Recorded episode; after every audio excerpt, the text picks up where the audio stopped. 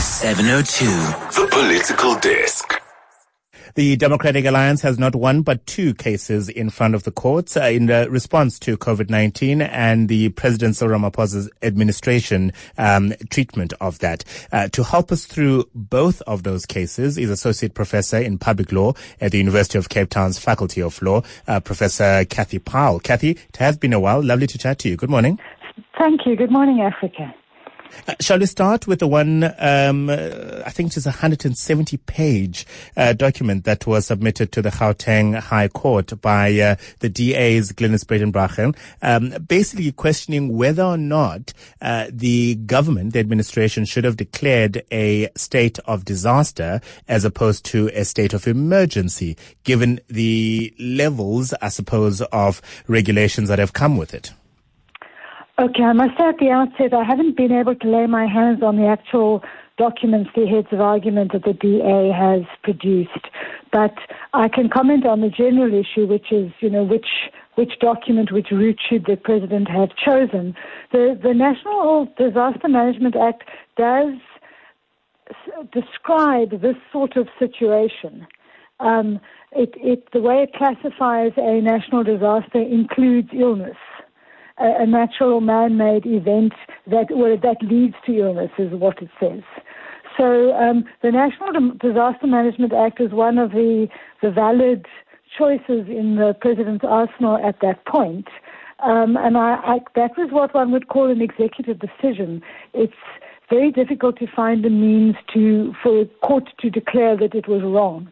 For, for that, we have only one test, which is rationality. Um, and for a government act to meet rational, the rationality standard, it really is a very low hoop to jump through.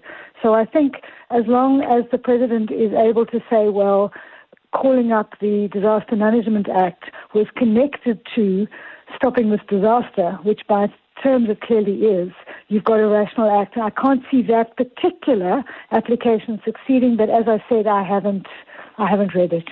F- fair enough. I mean, one of the comments that has come through is that had he declared a state of emergency, uh, he would have needed to go effectively through Parliament um, every 21 days to then have that state of emergency extended. Whereas uh, a state of disaster allows him to continue in this manner for as long as his administration deems it necessary uh, to control the uh, threat of that, in this case, COVID-19, of course. Well, that might be one of the problems with the Act.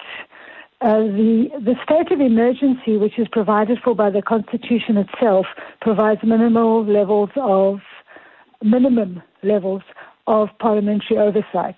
Now, if you've got an act, you've got legislation, so it's lower on the on the hierarchy than the Constitution, which is providing a means for the executive to respond to emergency with less parliamentary oversight um, then I could see that they could argue that the act is unconstitutional, that the Constitution is saying that even in the very, very, very worst case scenario, there has to be this minimum level of parliamentary oversight, and there is less with the, not only with the act in itself, but the way it's being implemented. Bear in mind, though, that theoretically, the act uh, protects the people of South Africa to the extent that it doesn't allow for any rights to be derogated from. A state of emergency does allow for rights to be derogated from. On the other hand, the way the executive is implementing this act, you'd think, they think, we're in a state of emergency. And then there's no parliamentary oversight to check on what they're doing. Uh, there are some particular regulations that uh, uh, DA MP Glynis Breitenbach's uh, founding affidavit is also wanting to address, and we'll get back to that in a moment. But you've already touched on what I think is the essence of uh, DA interim leader John Steenhuisen's application to the Constitutional Court, saying uh, arguing less whether this should be a state of emergency or state of disaster, but rather arguing that perhaps the state of disaster as it is currently written in the constitution needs to be looked at so that parliament, most importantly, can have a, a, a pivotal role of oversight over whatever the executive or the command council in this case eh, and the decisions that they're making. I think that's an argument worth worth a court judgment. It would be nice to have not only the DA make the argument, but the government try to explain why this legislation has sufficient parliamentary oversight. Remember, we do live in a constitutional democracy where both parliament and the courts are meant to review executive action. And then I'd like to hear what a court has to say about that. My reading through the National State of Disa- Disaster Management Act, um, the most immediate thing that struck me as unconstitutional about the act is actually Section 61, which gives indemnity to any government official who act under it in good faith. Now that is clearly a much lower standard of uh, accountability than the Constitution itself contains, and I'm pretty sure that would be declared unconstitutional. But it is possible, maybe, that an argument can be made that no legislation can provide a lower level of parliamentary oversight than the Constitution itself does.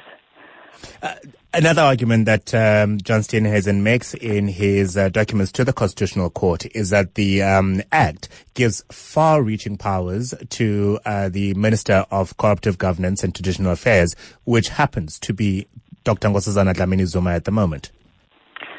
Yes, well, the actual identity of the minister should not make a difference. The um, I can understand why she was declared the minister in charge of this whole thing because the Act is supposed to set up a number of bodies that coordinate efforts between the national, uh, provincial, and regional levels of government. Now, what is interesting about this particular crisis is uh, there is no evidence that those bodies were actually set up. They they were meant to be set up in advance to have a, a crisis plan, to have a system, um, similar to what I suppose Obama set up against the pandemic while he was president, that was then thrown out. Um, what it looks like is that the act is being used simply to um, to claim the powers that are set out in Section 26, uh, Section 27, rather than to build on an infrastructure that hasn't been set up to handle national disasters. All right. We will leave it there. We've run out of time. Cathy Powell, I could have a conversation with you all morning. Thank you very much for joining us this morning. Associate Professor in Public Law at the University of Cape Town's Faculty of Law. Uh, news reports also this morning indicating that both the South African National Defence Force as well as the South African Police Services, who are obviously quite instrumental in um, enforcing the laws and the regulations under level four lockdown, have been instructed to come up with a code of conduct under lockdown uh, regulations.